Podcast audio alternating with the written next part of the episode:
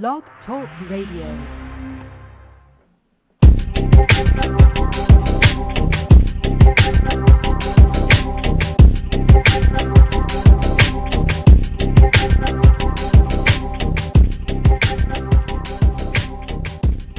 Well, good morning, everyone. Good afternoon to our friends out on the East Coast. This is Stuart Crawford, and here we are again, another week, another episode of Small Business IT Radio, coming to you live on the Blog Talk Radio network.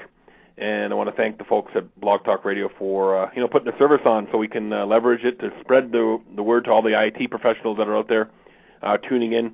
You know, one of the things I'm finding out uh, as I'm getting some reviews, I get I get a number of emails after every program every week and you know what? One of the amazing stats I'm starting to see is a lot of people that are tuning into this program are not IT professionals. They're uh, just tuning in for the, the great business advice that we have from our guests that come on. So hello to all the non-IT professionals that are out there as well. But again, Small Business IT Radio is focused on uh, helping IT professionals, small business owners, and all of us who want to, you know, want to make more money in today's world. That's that's uh, you know, at the end of the day, that's what we get into business for. So that's what we're here to uh, help you share some uh, you know tips and tricks. Today, like on uh, like all other programs, is another one of these great uh, shows lined up. Where we're going to talk about uh, you know the business side of what we do, and uh, I've invited my good friend uh, George Sierchio from Action Business Partners out. Uh, I think you're in the New York area these days, George, aren't you? I'm out in New Jersey. New Jersey, so like calling an Edmontonian a Calgarian, I guess. But we're gonna we're gonna talk about. Uh, you know partnerships in uh, in in general. And I a good friend of mine told me one time that partnerships can be a difficult ship to steer. And I you know I've lived with that because I've come out of a, a, a partnership that was eight years. Uh, with two other fellows in the last little while, and, jo- and just joined up with a couple other guys here to start a new business here in uh, in Calgary, doing uh, IT services. Um, but we've expanded our, our footprint and offering different type of services. But you know, it's going from one partnership into the other uh, you know, we talked, we chatted George at the gym the other day. It's like going from one marriage, you know, getting divorced and going into another marriage right away. But uh, we can talk about that as we go. But George, uh, introduce yourself. Tell us uh, who you are, what you're about, and uh, a little bit of history of uh, where you started and how you got to where you are today. Sure, Stuart. Um, again, my name is George Sierchio. I uh, go by the moniker of the consultant's coach. Uh, my company is called Action Business Partners. It's a uh, business advisory and coaching company dealing mainly with technology-based uh, business owners such as IT people, engineering people, along that line. Uh, I got into that about six years ago because I was an IT and engineering business owner for a fairly long period of time right out of college. Never worked for anybody full time in my life. Started out doing some independent things, got in with some partners. Uh, a couple years out of school, um, happened to be the, youngest person in that particular company, and I was an engineering and IT company took to the uh, million dollar mark in about four years. I had that for about seven years, and then uh, decided to get out of it, sold it in little pieces, and uh, said, "What am I going to do?" And I turned around and said, "There's other people like me that like technology. They're a technology person. I have an electrical engineering degree, and um, you know they wanted to get into business for themselves, and I, I actually had a very big, um, I should say, love for business, and um, my my goal was always in college to take that and build businesses with it, and that's what I did. And there's other people out there that wanted to do that, and uh, since I had the background for it, and I did it pretty well, I figured why not turn around and do that. So that's basically how I came up to where I am today. Oh, great. Well, it sounds like a good uh, good uh, story there, George. So, Action Business uh, Partners. Uh, obviously, the word partners is in there. Uh, we're talking about partnerships today. And let's just uh, you know let's just dive in. But before we do, I want to let everybody know that I have the chat window open on uh, Blog Talk Radio, so you can get on there and ask uh, questions. Uh, you know, either the chat if you want to get on there, or you can dial in directly. And the dial-in number is area code six four six seven one six eight three seven two. 716-8372. We'll take some live calls uh, in a in a little while here if there's anybody who dials in wants to ask George a question about uh, you know partnerships in general. So George, we you know I can see you know two areas of partnerships in uh, in small business IT today. Uh, we have you know what we're going through right now is uh, you know what we, we we either have a couple of buddies that we went through school with or you know, guys that we we worked at another. My my history is I formed up a, another company with two guys that I used to work with in another firm. We decided we could probably do this better ourselves. So we started the business. We ran that for eight years, and I decided it was time for me to move on. Those two other guys are still plugging away, doing some great stuff. Um, but you know, that's one area of uh, business partnerships is you know finding you know some guys that you're used to working with or some buddies out of school. You start a business, and the other side, which we'll touch base on in a little while here, is you know business to business partnerships. Like you want to do business with Microsoft, or you find another partner saying, you know, another city, and you want to do some and sharing some opportunities that way. But but George, let's start right after the scratch from square one here. Partnerships with other folks. Uh, in your experience, I mean, maybe you could tell a little bit of history about your business uh, as well. Is you know what are what are the, some of the things you know if you're lying awake at night and you're thinking I want to start a business and I want to go into partner with uh, you know these two guys, what should be some of your first thoughts? Well, first thoughts are, do I really need anybody else to partner with? And and there is two different things you're talking about. Um, the one is going into business with people, and the other one is teaming up with somebody that's in another business already. So very distinct, two different things. If we just stick to the I want to go into business and start a business with somebody else, then my first thought is if I can avoid having a partner, then I'm going to avoid it. And the more partners there are, the more problems there usually are. Um, you know, some people think, well, as long as there's an odd number, so there's always a a voting thing that can happen, two to one, you know, type of thing, uh, that that it's okay. But when it comes down to it, everybody is different. Everybody thinks differently, and it could be your brother, it could be your best friend. You just don't know when you get into this kind of relationship with somebody what they're going to react like. And so, I mean, the only thing you can actually do is say, well, if I'm going to go into business business with somebody, what do I do well that they don't do that well, and what do they do well that I don't do well, type of thing. So you're filling gaps. Mm-hmm. So the, you know the best thing you can do is, is fill gaps. The worst thing you can do is bring somebody on because they have money and you don't, and you're using them to do some kind of funding type of thing.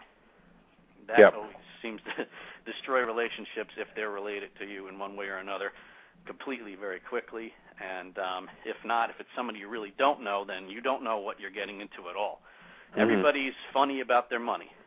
Yep. So if you're 50-50, but the one 50% is somebody that put in uh, $50,000 or $100,000 and you're putting in sweat equity, um, somebody's going to get mad at the fact that they're doing a lot of work, and the other one's going to get mad because they don't have as much control as they would like to have because they put all the money up and then.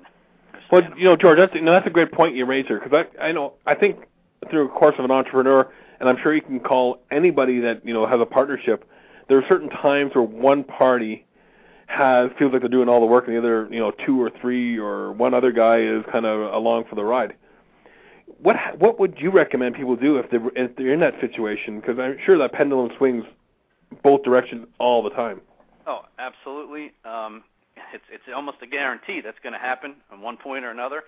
Uh, it could be all parties thinking they're doing more work than the other, or it seriously can be one because the other one knows they're not doing as much work and they're doing it on a purpose. So if you back it up a little bit, what I would say is that let's first go with the fact that you you should have had.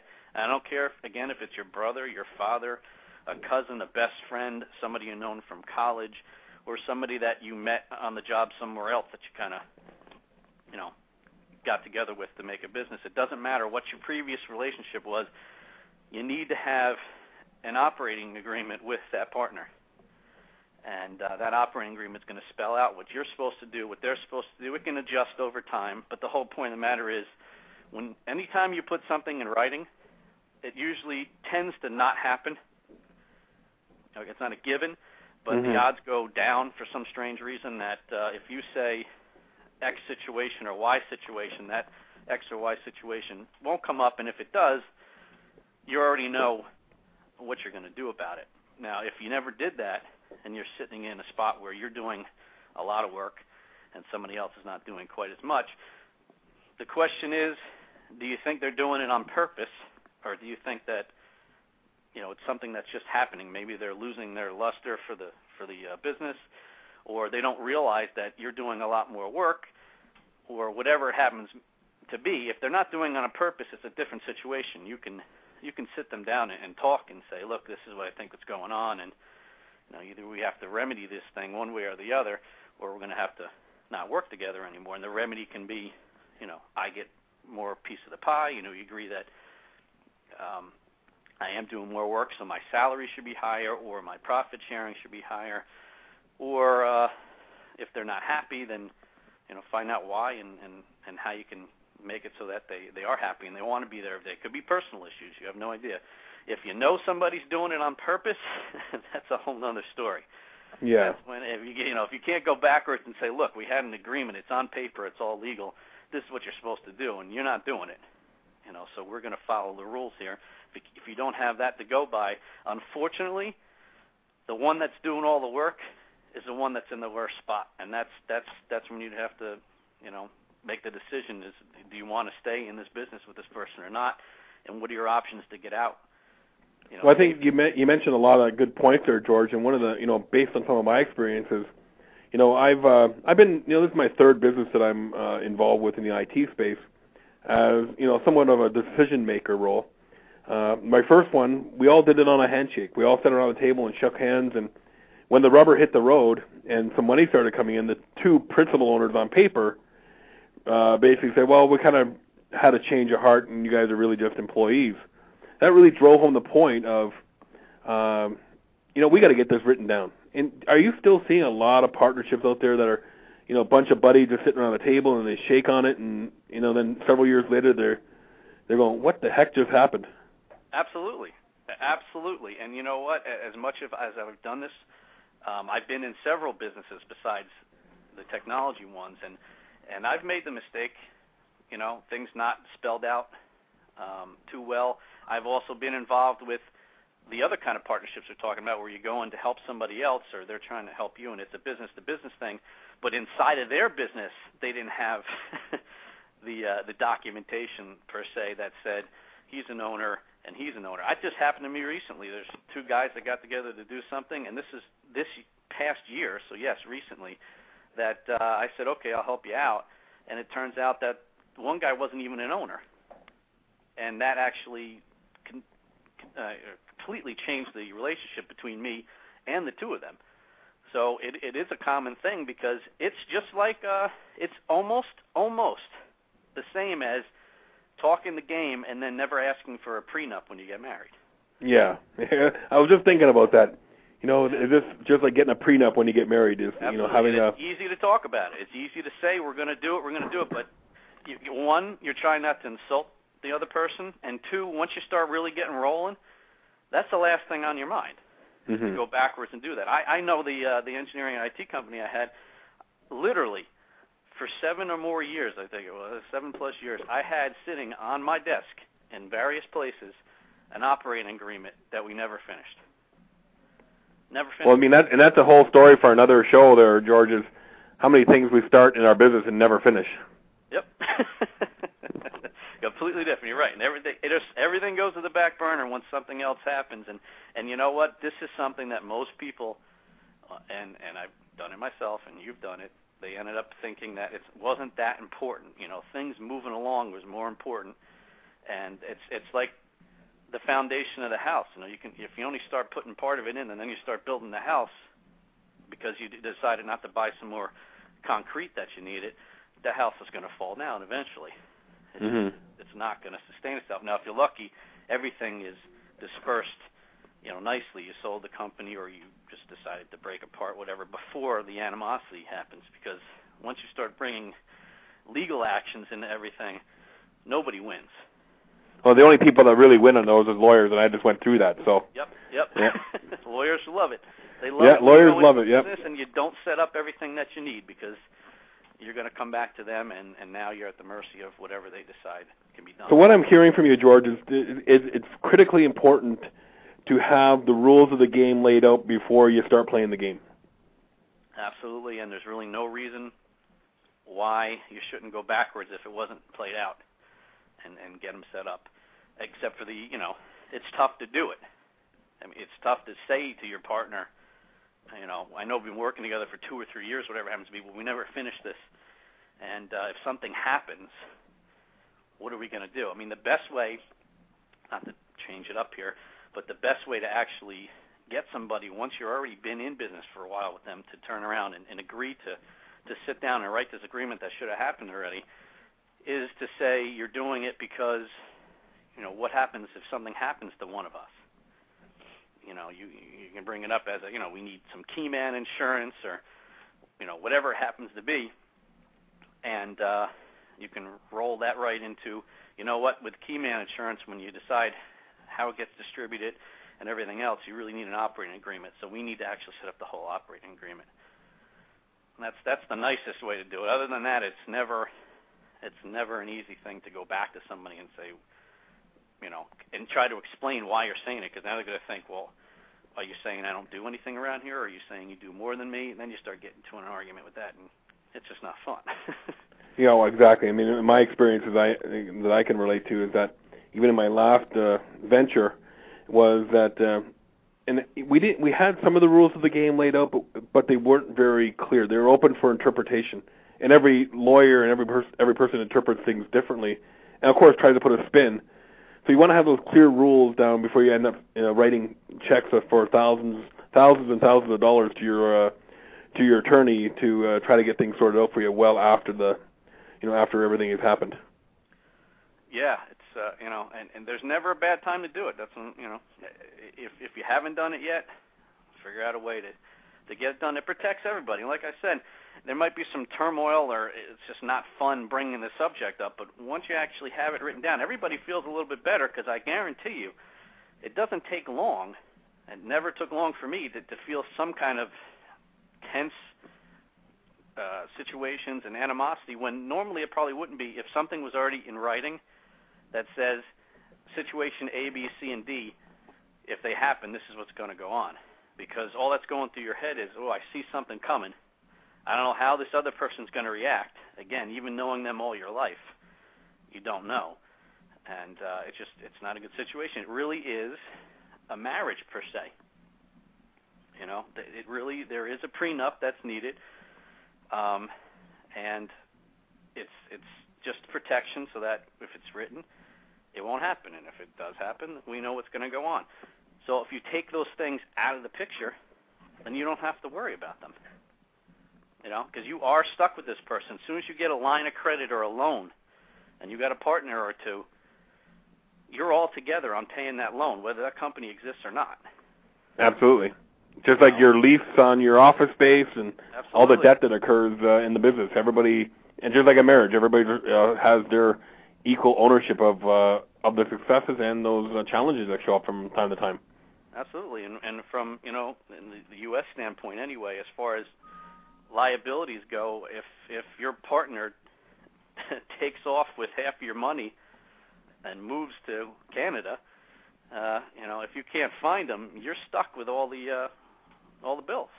Well, because we're such a we're we're a safe haven for people like that, George. Just, just kidding. well, you know that that that makes that, that makes a good that makes a good point. What can a business owner do to prevent that from happening? I tell you what, um, I, because I'm not a lawyer, I, I can't really answer that. But all I can say is the best thing you can do is have all those agreements. That's it. I mean, if you have an operating agreement, there's a lot more fear for somebody else to take something like taking all the money out of your bank account and taking off. They're just less likely to do it. Um, everybody has their little bit of greed. Um, I've been in cash-based businesses as well, and uh, you know those are the worst ones. But uh, you know your your most prized uh, relative can be working for you, and they see enough money pass in front of them, and they say, "I'm just going to take it." You know, they're never going to notice, or it doesn't mean all that much to them. They're making tons of money. Well, a partner can do the same thing and just say, "This person has no idea. I'm running the finances. He has no idea that I can take five thousand bucks a week and scroll it away, and when I got enough, I'm going to take off and leave them." Now that's all about being partners, though. If you're, even though you said, okay, you run the finances and I'm going to do this part and you do that part and I'm going to do this part, that doesn't mean you can't pay attention to the rest of the business. You know, you should still meet and communicate. The communication in any relationship is always the worst part. It's the thing that ends up breaking down everything else. When there's no communication, then you have no idea what's going on in the world around you. You know what you're doing, and you know they're doing something. And if you can see it, you know they're doing it. But there's a lot of things that everybody does in everyday life that, you know, your wife goes out, she goes shopping. You know she went shopping. You don't know she went to four or five other stores. You're not there with her. When she comes back and tells you, then you know. Same thing with your partner. You have no idea. If they're not feeding you the financial information, if that's their thing, then you have no idea if you guys are on the same page or not.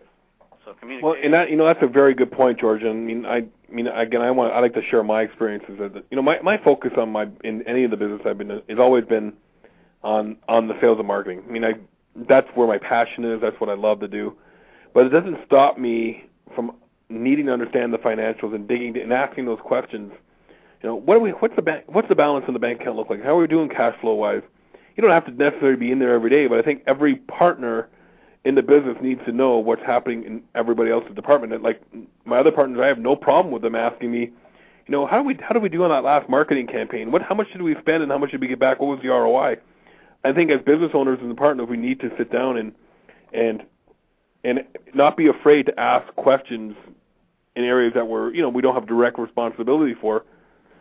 George, you know, how do how do you, how do you see that? And you know, what's the best way to for people to approach? So you know, and my in, way back, I used to get my guard up all the time, but and they, they're almost like they were meddling. But now I now I've grown up a little bit. and I understand the importance of it. But you know, how do how does how do two or three guys uh, break down those barriers where there's no there's no fear of the other person meddling or or perceived meddling in in their affairs?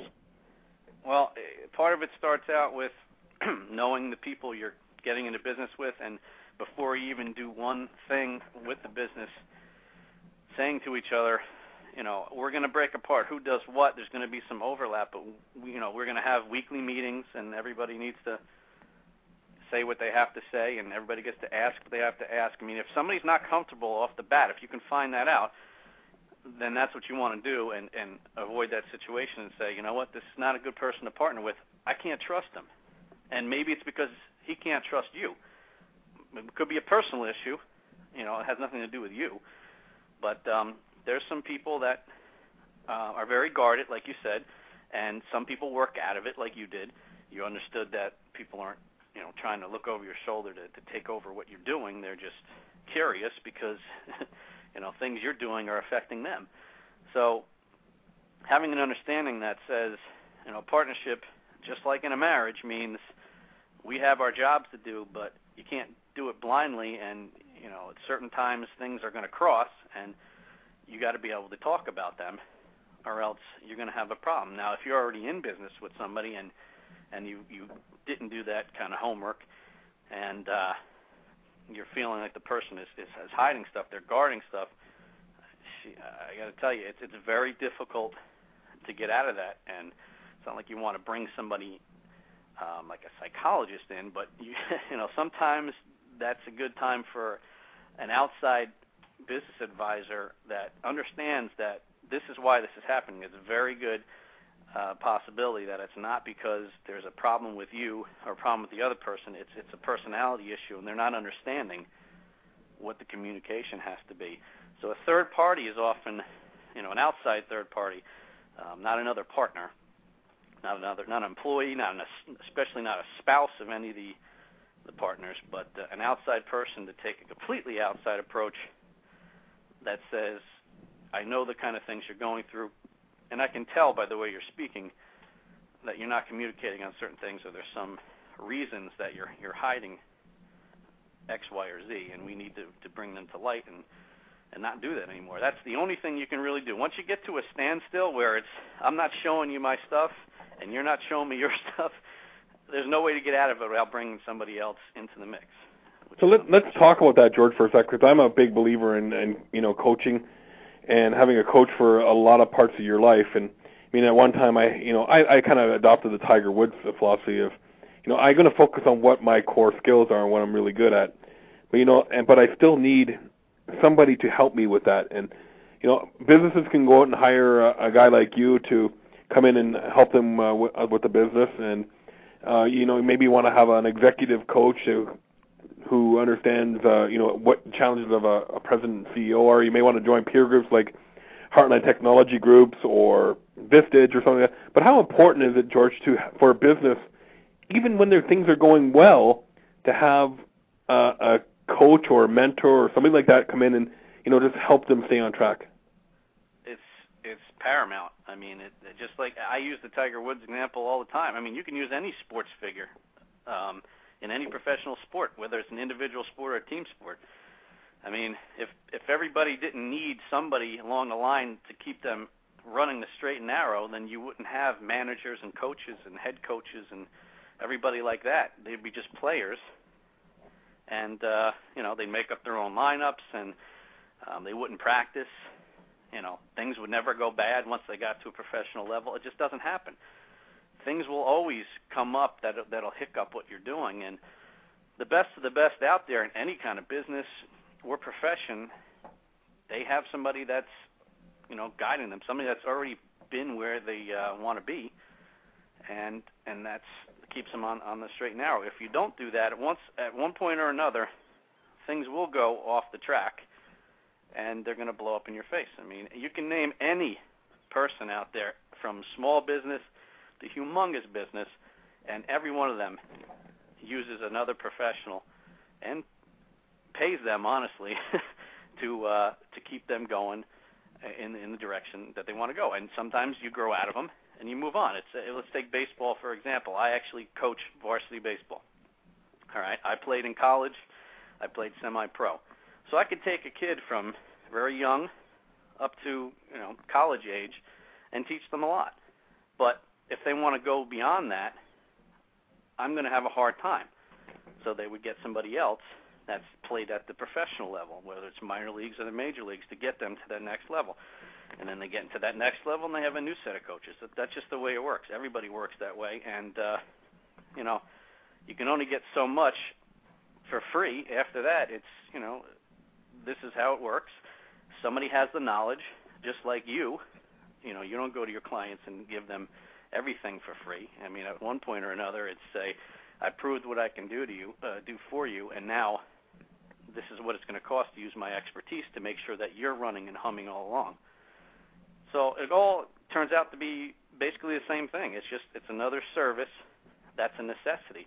Just like an IT service is a necessity for businesses when they get to a certain level, to get to the next level, at least maintain, if not get to the next level. Does that make sense? Oh, it makes perfect sense. You can you can hear me okay. I'm still battling this cold, so I just want to make sure my voice is still okay on the phone for you there. I hear you.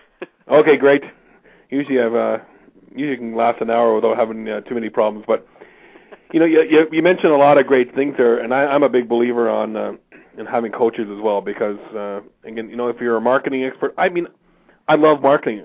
Am I uh am I the best marketing guy in, in business? No, you know what? There's guys out there that know a lot more than I do. So I, le- I lean on them and I leverage their skills for that basic uh, that service. But you know, bringing in a professional who understands the whole business is, is critical as well. And if you turn to any you know, Fortune 500 CEO, hey, I'm sure they have somebody in their back pocket that they lean on to. Oh, absolutely. I mean, the the advantage that that they have is, um, you know, they have a board of directors, but that board of directors is not necessarily people they want to talk to. They're not going to go to them and say, "Hey, I got a problem I can't get out of." You know, that's the last person because they're going to turn around and say, "Oh, really?" and then they'll get them fired. So, you know, it's a, it's a different ball game. You, you, you, the bigger the company, the more people they have, in general to help them and access uh, access to help them. But yeah, that Fortune 500 CEO also has, believe it or not, some kind of coach or a bunch of coaches or advisors that that are outside the business who also see things differently. By the way, that's a big difference. Outside of the business, that they can lean on. And Absolutely. Just, that's just the way it works. I mean, I I still use uh, you know mastermind groups and and other types of advisors and things like that. I think they're they're great. I, I wouldn't do anything or tell anybody to do anything that I wouldn't do myself. Did I actually have the luxury of doing that when I had that one particular business that we're talking about, the IT and engineering company? No, because I didn't know they existed, and uh, I did what I did on my own. But you know what? I had a ceiling. I wasn't going to get any better than I was, and I had a partner I had two partners. If you want to get back into that story, I had two partners. One I got rid of within a year, but I knew I was going to do that because we only needed him for certain things, and other than that, he was an anchor. Now, at least I did my homework on that, I knew the guy was a complete anchor financially. so, you know, I did buy him out and make him an employee for a couple of years before we said, okay, we don't need you at all. But my other partner and I, this guy was great, but he had no entrepreneurial spirit whatsoever. You know, if I told him here's a here's a nice big fat check, but don't cash it for a week because I'm waiting for a hundred thousand dollar check, he wouldn't even ask why. he would just say, okay, tell me when I can cash it. Mm-hmm. And that's that's the way it worked. So you know, he was a good partner in one way, but in another way, he wasn't a good partner at all. And then I also had nobody helping me out of that situation. So I just sat there and I dealt with it. It's one of those situations where I was doing a lot more work. He was running a department. I was running a department. I was running the company on top of it. I was the youngest one there. I was the youngest one in the entire company, believe it or not, of 10 people, and I was running the show. And I didn't necessarily knew know what I was doing. Is just when we first started the company, they said you like business more than we do, and you read a lot more than we do. So you run the show. And I said okay, and that was it. But if I had, I guarantee you that business would have been twice the size, and and the ending would have been a little bit different. Um, if I actually had the the knowledge of business coaches and advisors and actually utilized them. It's, uh, so George, we, we we've together. done we've done everything. We've we've set up our business. We you know we we sat around the I always say the the CD West End Vancouver uh, lounge and set up our business. You know and and then we we've got everything going. You know we've navigated some of the stormy seas. We've had some successes. We've had some challenges. You get to the point where you were with your uh, one partner saying, you know what, this just can't continue anymore. What's the what what can we do as uh, business owners to say, you know, we just have to part ways? Well, um, as I've been in this position in, in, in a couple different companies, the the the question is, do you, what kind of options options are laid out based on how the company is and how you're dealing with each other right now, you and the partners. Um, again, like in your situation, there was multiple partners. You were ready to go, but obviously they weren't. So you worked out whatever you had to work out um, for them to keep going and you to take a hike and do what you wanted to do, right? Yep.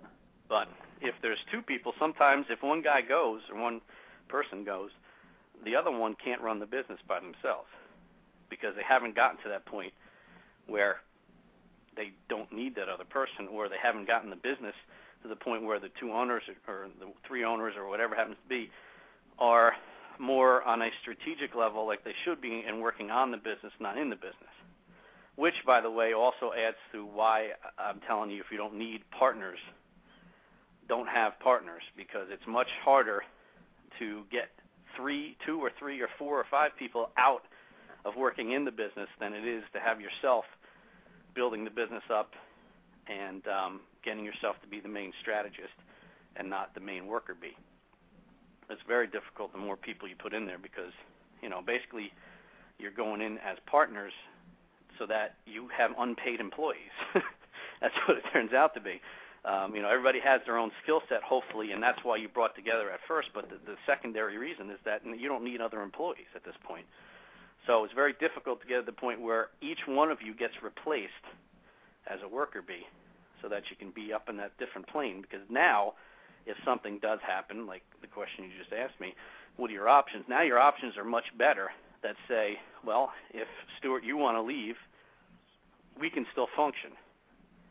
We might have a problem. We might have to ask you to stay on for a certain amount of time or hire somebody else to take your spot, help us do that but we can function without you being there.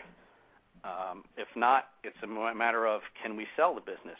Can we stay together long enough to sell the business? And even if you do, the point of the matter is you're selling it now because if one person goes, the whole thing falls apart, which also means you're not going to get as much money for the business because you don't get as much value when the owners are that important to the business.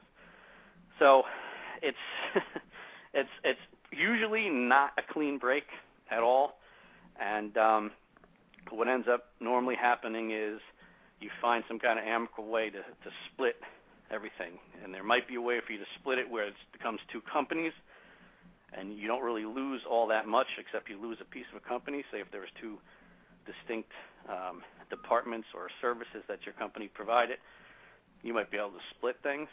Other than that, um, it's it's usually not something easy to do, and, and it's usually something that drags out a pretty long time. And if one person thinks they're getting the uh, short end of the stick, then there's even more problems. So um, the key is to make it as, as even keel as possible. But if you don't have anything in writing, it makes it very difficult to do that.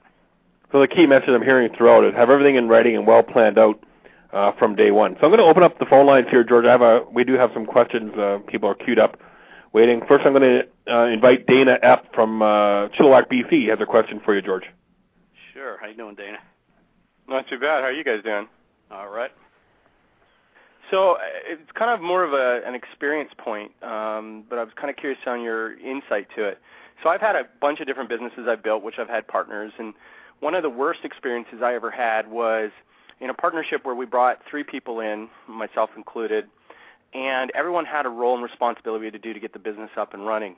And in, in my side of things, I felt that I went above and beyond, got where I needed to, but the other two partners didn't complete the taskings we had set up. One was brought in to do, you know, sales and support, and the other was this uh, uh, high-end CFO that was supposed to help get the business funded in a certain way, and that never happened. And when it was all said and done, because we did an equal partnership, it ended up that I had no say in really directing where we needed it to get to. And of course, I just took an exit out of there, and I I, uh, actually kept the shares, and then the company still in existence today, but I don't really see any real he- heavy dividends from it. But it taught me something, and I'm curious to know what your opinion is on there. When I set up my next company after that, one of the things I did with the partners was that we set it up that it was a performance-based plan where people would only get a, the piece of the pie, so to actually get issued the shares in the organization once they reached certain milestones that we needed over the first year to get the business to where it was. And a lot of people were surprised that I did it that way. And it ended up working really well because the partners that didn't do so well when we did it that time, they ended up having to exit and they didn't get to see, you know, full full bore partnership. So we had I had control of that basically. And that worked out really well when we went public, but um, I'm curious to know, have you ever thought about things like that when doing partnerships? Have you ever seen a lot of resistance to that? Um, and what would your opinion be on doing something like that, where you're basically tying each partner's job function over the period of a time to make sure the company gets to where it needs to um, get a return only when, when they've actually accomplished their taskings? What are your thoughts on that? Um, well, I'll give you my, my quick thought on that. I don't know exactly how you set that whole thing up. Obviously, anybody on on paper is is an owner regardless.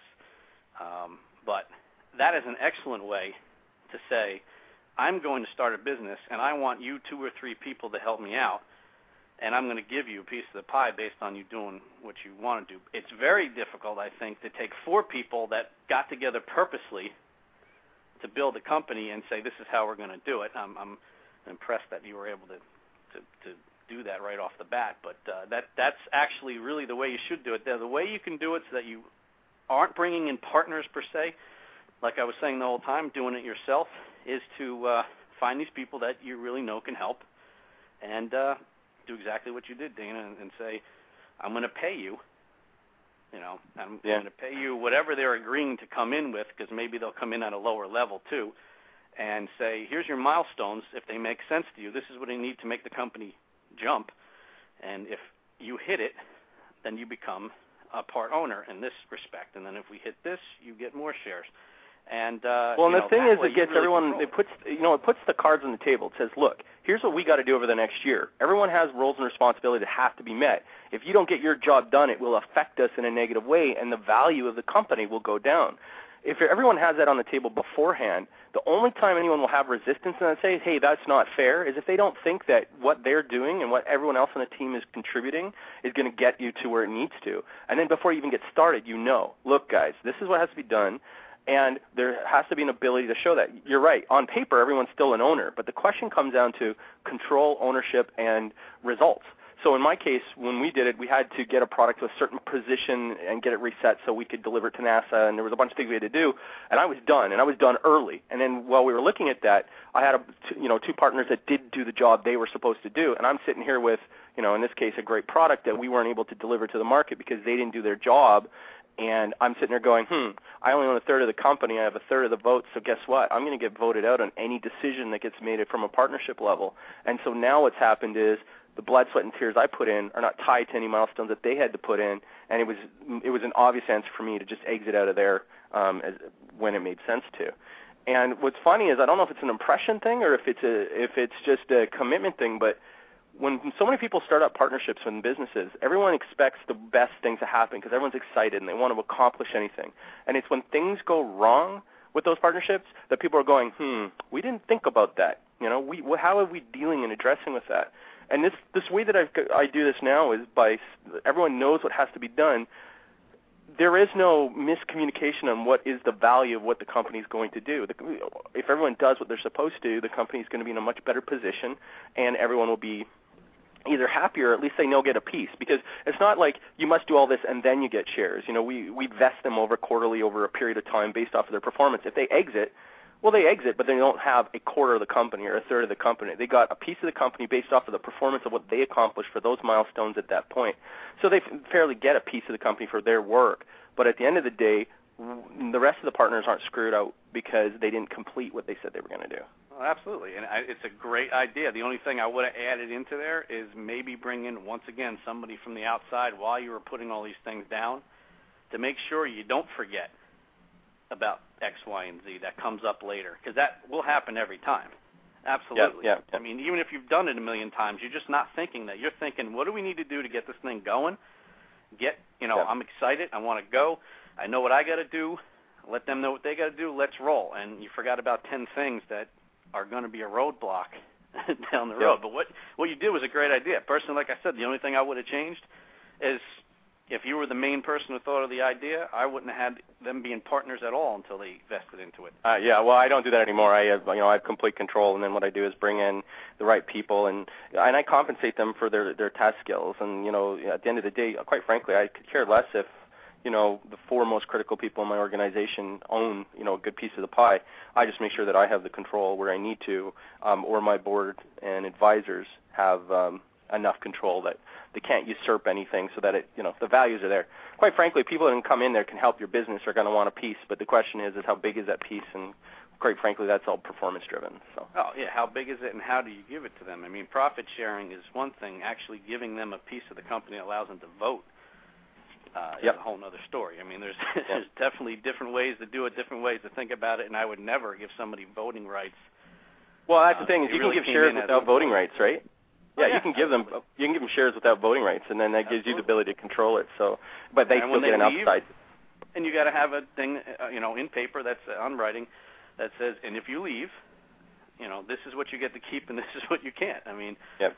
you know, Well- do they really have shares in the company, or is it you get profit sharing, but when you leave, and if you leave before a certain time frame, you're not taking a piece of my my pie with you. That's going to go to the next Exactly. person. Well, that's what the best Dana, that's, Dana, thanks for uh, thanks for hopping on there and uh, you know sharing and sharing your experience with. Cause, I mean, one thing I picked out of there was some of the things that you're doing. You're really avoiding the the finger pointing from happening down the road. Mm. 'Cause Yeah, everybody yeah. has everybody has clear expectations what their roles and responsibilities are going forward. Yep. Great, thanks, Thanks. thanks, Dana. We gotta we gotta keep moving on here. So thanks for uh, chiming in there. Your your feedback is always welcome. One of the guys that uh, Dana's one of the guys, George, that I kind of look up to for a lot of guidance in in today's uh, small business IT the uh, world. So privilege. I met Dana uh, uh, at SMB Nation last year. Actually, I had a, a speech going after his. I Great. I got to meet him briefly. uh, the last 15 minutes, George, I want to kind of focus on uh, other things outside, you know, partnerships outside of our core business. And I'm sure a lot of the talk we've had up to now about getting things in writing and you know what are the clear rules of engagement and all that other stuff is. But you know what happens? You know, a, a partner wants to go partner with another company, um, you know, across town or across state or on the other side of the country. Uh, and uh, we use it all the time. They offer geographical services. You know, I got a client going to Toronto and I need an IT guy to uh, take care of some work for me while they're there, or have a branch office. In your experiences, what are some of the things that we should be asking or or, or do, doing our homework for before we enter into partnership with another firm? Well, it's it's only slightly different than bringing somebody into your company with you. The only good part is that they're not physically in your company and they don't own anything in yours. But th- what you're worrying about is if they're going to if it's a situation where they're representing you, you you you need to make sure that there's a reputation issue that they understand they're they're upholding. And if you don't think that they can represent what you're doing, then that's a bad idea. I mean, there's all different kinds of joint ventures. You can do what you just did, where you're basically getting somebody to represent you out in a different area of the country that you can't physically get there. Um, there's other things where uh, you, uh, you know, like when if you hook up with a Microsoft to do something, where they're expecting certain things from you, and they're doing the same thing. They're vetting you out. They're making sure that whatever you said you're going to do, you're going to be able to do it, and that you're not going to harm their reputation inside of the job that you're going to do. But you know, it all comes down to the paperwork again. I mean, honestly, I'm personally in a the joint venture right now, and again, it's that cross country thing with some guys in Seattle with uh, the Core Connects guys. They have a new product coming out, with, or it's out already, Corelytics, and we're doing something together. And we actually really didn't budge until we set up a joint venture, and we're very copacetic. You know, we we agree, we see eye to eye on a lot of things, very much alike, the guys over there and me. But we didn't do anything until we put it in writing. And I'm not going to say there's arguments, but there is a back and forth that goes on to make sure that everybody's on the same level, the playing field is even, and that uh, everybody knows what the expectations are, and they know when the expectations aren't met, what happens. And that's the only way you can go into a, a joint venture. Um, you know, the, the only way to do that is to make sure everybody is seeing the same thing and everybody is okay with the results that are going to happen. Results for good things and the results for bad things. So I mean, it, it sounds like it's pretty much the same, you know, same thing with just some differences of, uh, you know, engage rules of engagement. Basically, what I'm understanding, you know, make sure the rules of engagement are clear up front, what everybody expects from each other. Uh, one of the probably could add is, you know, uh, you know, I think you mentioned too, George, is you know, date before you get married with these guys. Yep. Absolutely, and, and and that's a great way to date is is to have some kind of affiliate relationship with somebody or a joint venture if there's two companies that you're talking about. Um, it's it's it's it's paramount. You know, you you need to to be very much alike, but have the opposites attract thing. Whereas they have something that you don't have, and you have something that they don't have, and you know because you you think the same way that you can actually put them together. But an affiliate relationship, by the way, is a whole different story. That that really doesn't put anything at risk. That's uh, almost the same thing as contracting somebody to do sales for you. It's mm-hmm. um, you know it's not an employee thing, but it's not a business to business thing. So that's that's another level that you can go at too, where there's no relationship really whatsoever, and it can be severed at any given time. Joint venture is a lot more uh, robust in how you work together. It's almost like forming a company in the middle and uh, you agree on what resources you're going to put into that company in the middle, and when you know what works and what doesn't work, and what happens when it works and what happens when it doesn't work. That's basically you know the whole thing, and it's not much different than you know taking to the next level and merging companies together. So that's a that's a good point you make, George, because the company I'm with now, that was what happened. We had two partners that were working uh, side by side in different geographic centers, they came and merged their two companies together, and I just happened to be the the guy that picked up along the highway on the on the on the merger. But you know that's exactly what we have. We have two companies that work very closely together. Realize that you know we're doing a lot of things the same here, but just in different markets. What would happen if we brought everything together? Do you see that lot happening out there, George? Is it happening a lot? Yeah. Mm, I wouldn't say it's happening a lot that I've seen it, but there are a lot more joint ventures going on. Um, and maybe they're going to lead to more mergers. It's actually the safest way to put two companies together. So I, I would I would assume right now nowadays, especially with markets being tight as far as getting money, that less people are buying companies, and more of them are looking to do a true merge where they're not really getting rid of the other company. They're just replacing a couple things that overlap, but you know they're kind of coming together. And the best way to do that is again to to work with each other beforehand, and then decide. Just like any other partnership, because you got two owners or maybe four owners, whatever happens to be coming together, who's responsible for what, what needs to stay, what needs to go, you know, everything being on the same same page. And uh, there's probably going to be more of that that you're mentioning it than than buying and selling businesses. I yeah, I get to see it down the road because yeah, especially way the the economy's going, and uh, you know, people want to team up their skill sets, and you know, even that we're in a sort of a downturn economy, good labor, good qualified, certified technicians, engineers, whatever you want to call them, are still hard to find. And best way to do it is, you know, hey, you got a couple guys, uh, resources that I need, I got resources that you need. Let's let's look at let's look at doing something a bit more efficiently here. Absolutely, and it, it's really the best way to do it. I mean, because uh, there's always there's no way you're going to get into some kind of joint venture with somebody with another business without putting that paperwork there because you don't want your business being ruined, you know, by any misfortune or accidentally or on purpose. And if you take a step back and you say, well, I'm not in that situation. I want to get into business with somebody that doesn't have a business. It's not any different. But people don't see it that way. You have something to lose even when you don't have anything yet. That's the way to look at it. And it doesn't matter who you're picking to be a partner with you.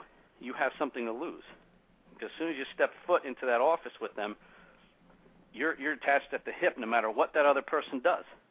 Even if you didn't want them to do it. So yeah, that's that's so true.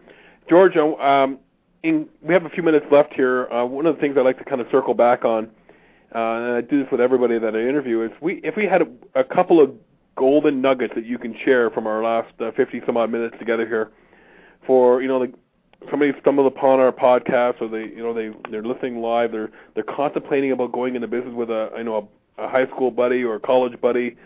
Uh, or a couple guys are working together in another firm and they want to break off and go do their own thing if you had a couple of golden nuggets to share, what would you tell them? You know, if you're sitting across the table with them today.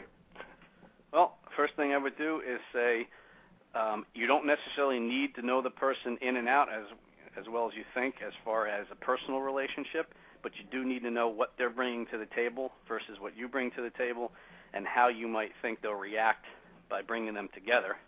You want to bring somebody in with you that that maybe has a little overlap, but their skill set is different from yours, and it's necessary to make the company work. Um, if at all possible, don't bring them in as a partner, but bring them in as a um, high-level employee that has the opportunity to gain some interest in the company. And then once you actually decide that you do want to work together, if it's going to be a full-blown partnership or it's going to be a profit-sharing type of thing, put everything in writing on how it works everything that you think could possibly happen that could go right. How do you share it if it can go wrong? How do you deal with that? What happens when you just have to not be together anymore because the relationship isn't working? Everything you could possibly think of. And the best thing you could do is not do that by yourself. And I don't mean by getting a lawyer. A lawyer needs to write it up legally, but somebody that is business knowledgeable to sit there with you and think of all the different scenarios that could happen because the third party person being there will always allow you to open up more and not keep things down inside of you that say, you know, I want to talk about X, Y, and Z, but I'm afraid to because I don't want to offend somebody. And that's that's what I would do. Great, George. Thank you very much for your time today. How do uh, people get in touch with you if they want to, uh, you know, uh, get your services on board with them, or just learn more about what you do? Uh, sure. My website is consultantscoach.com consultantscoach.com.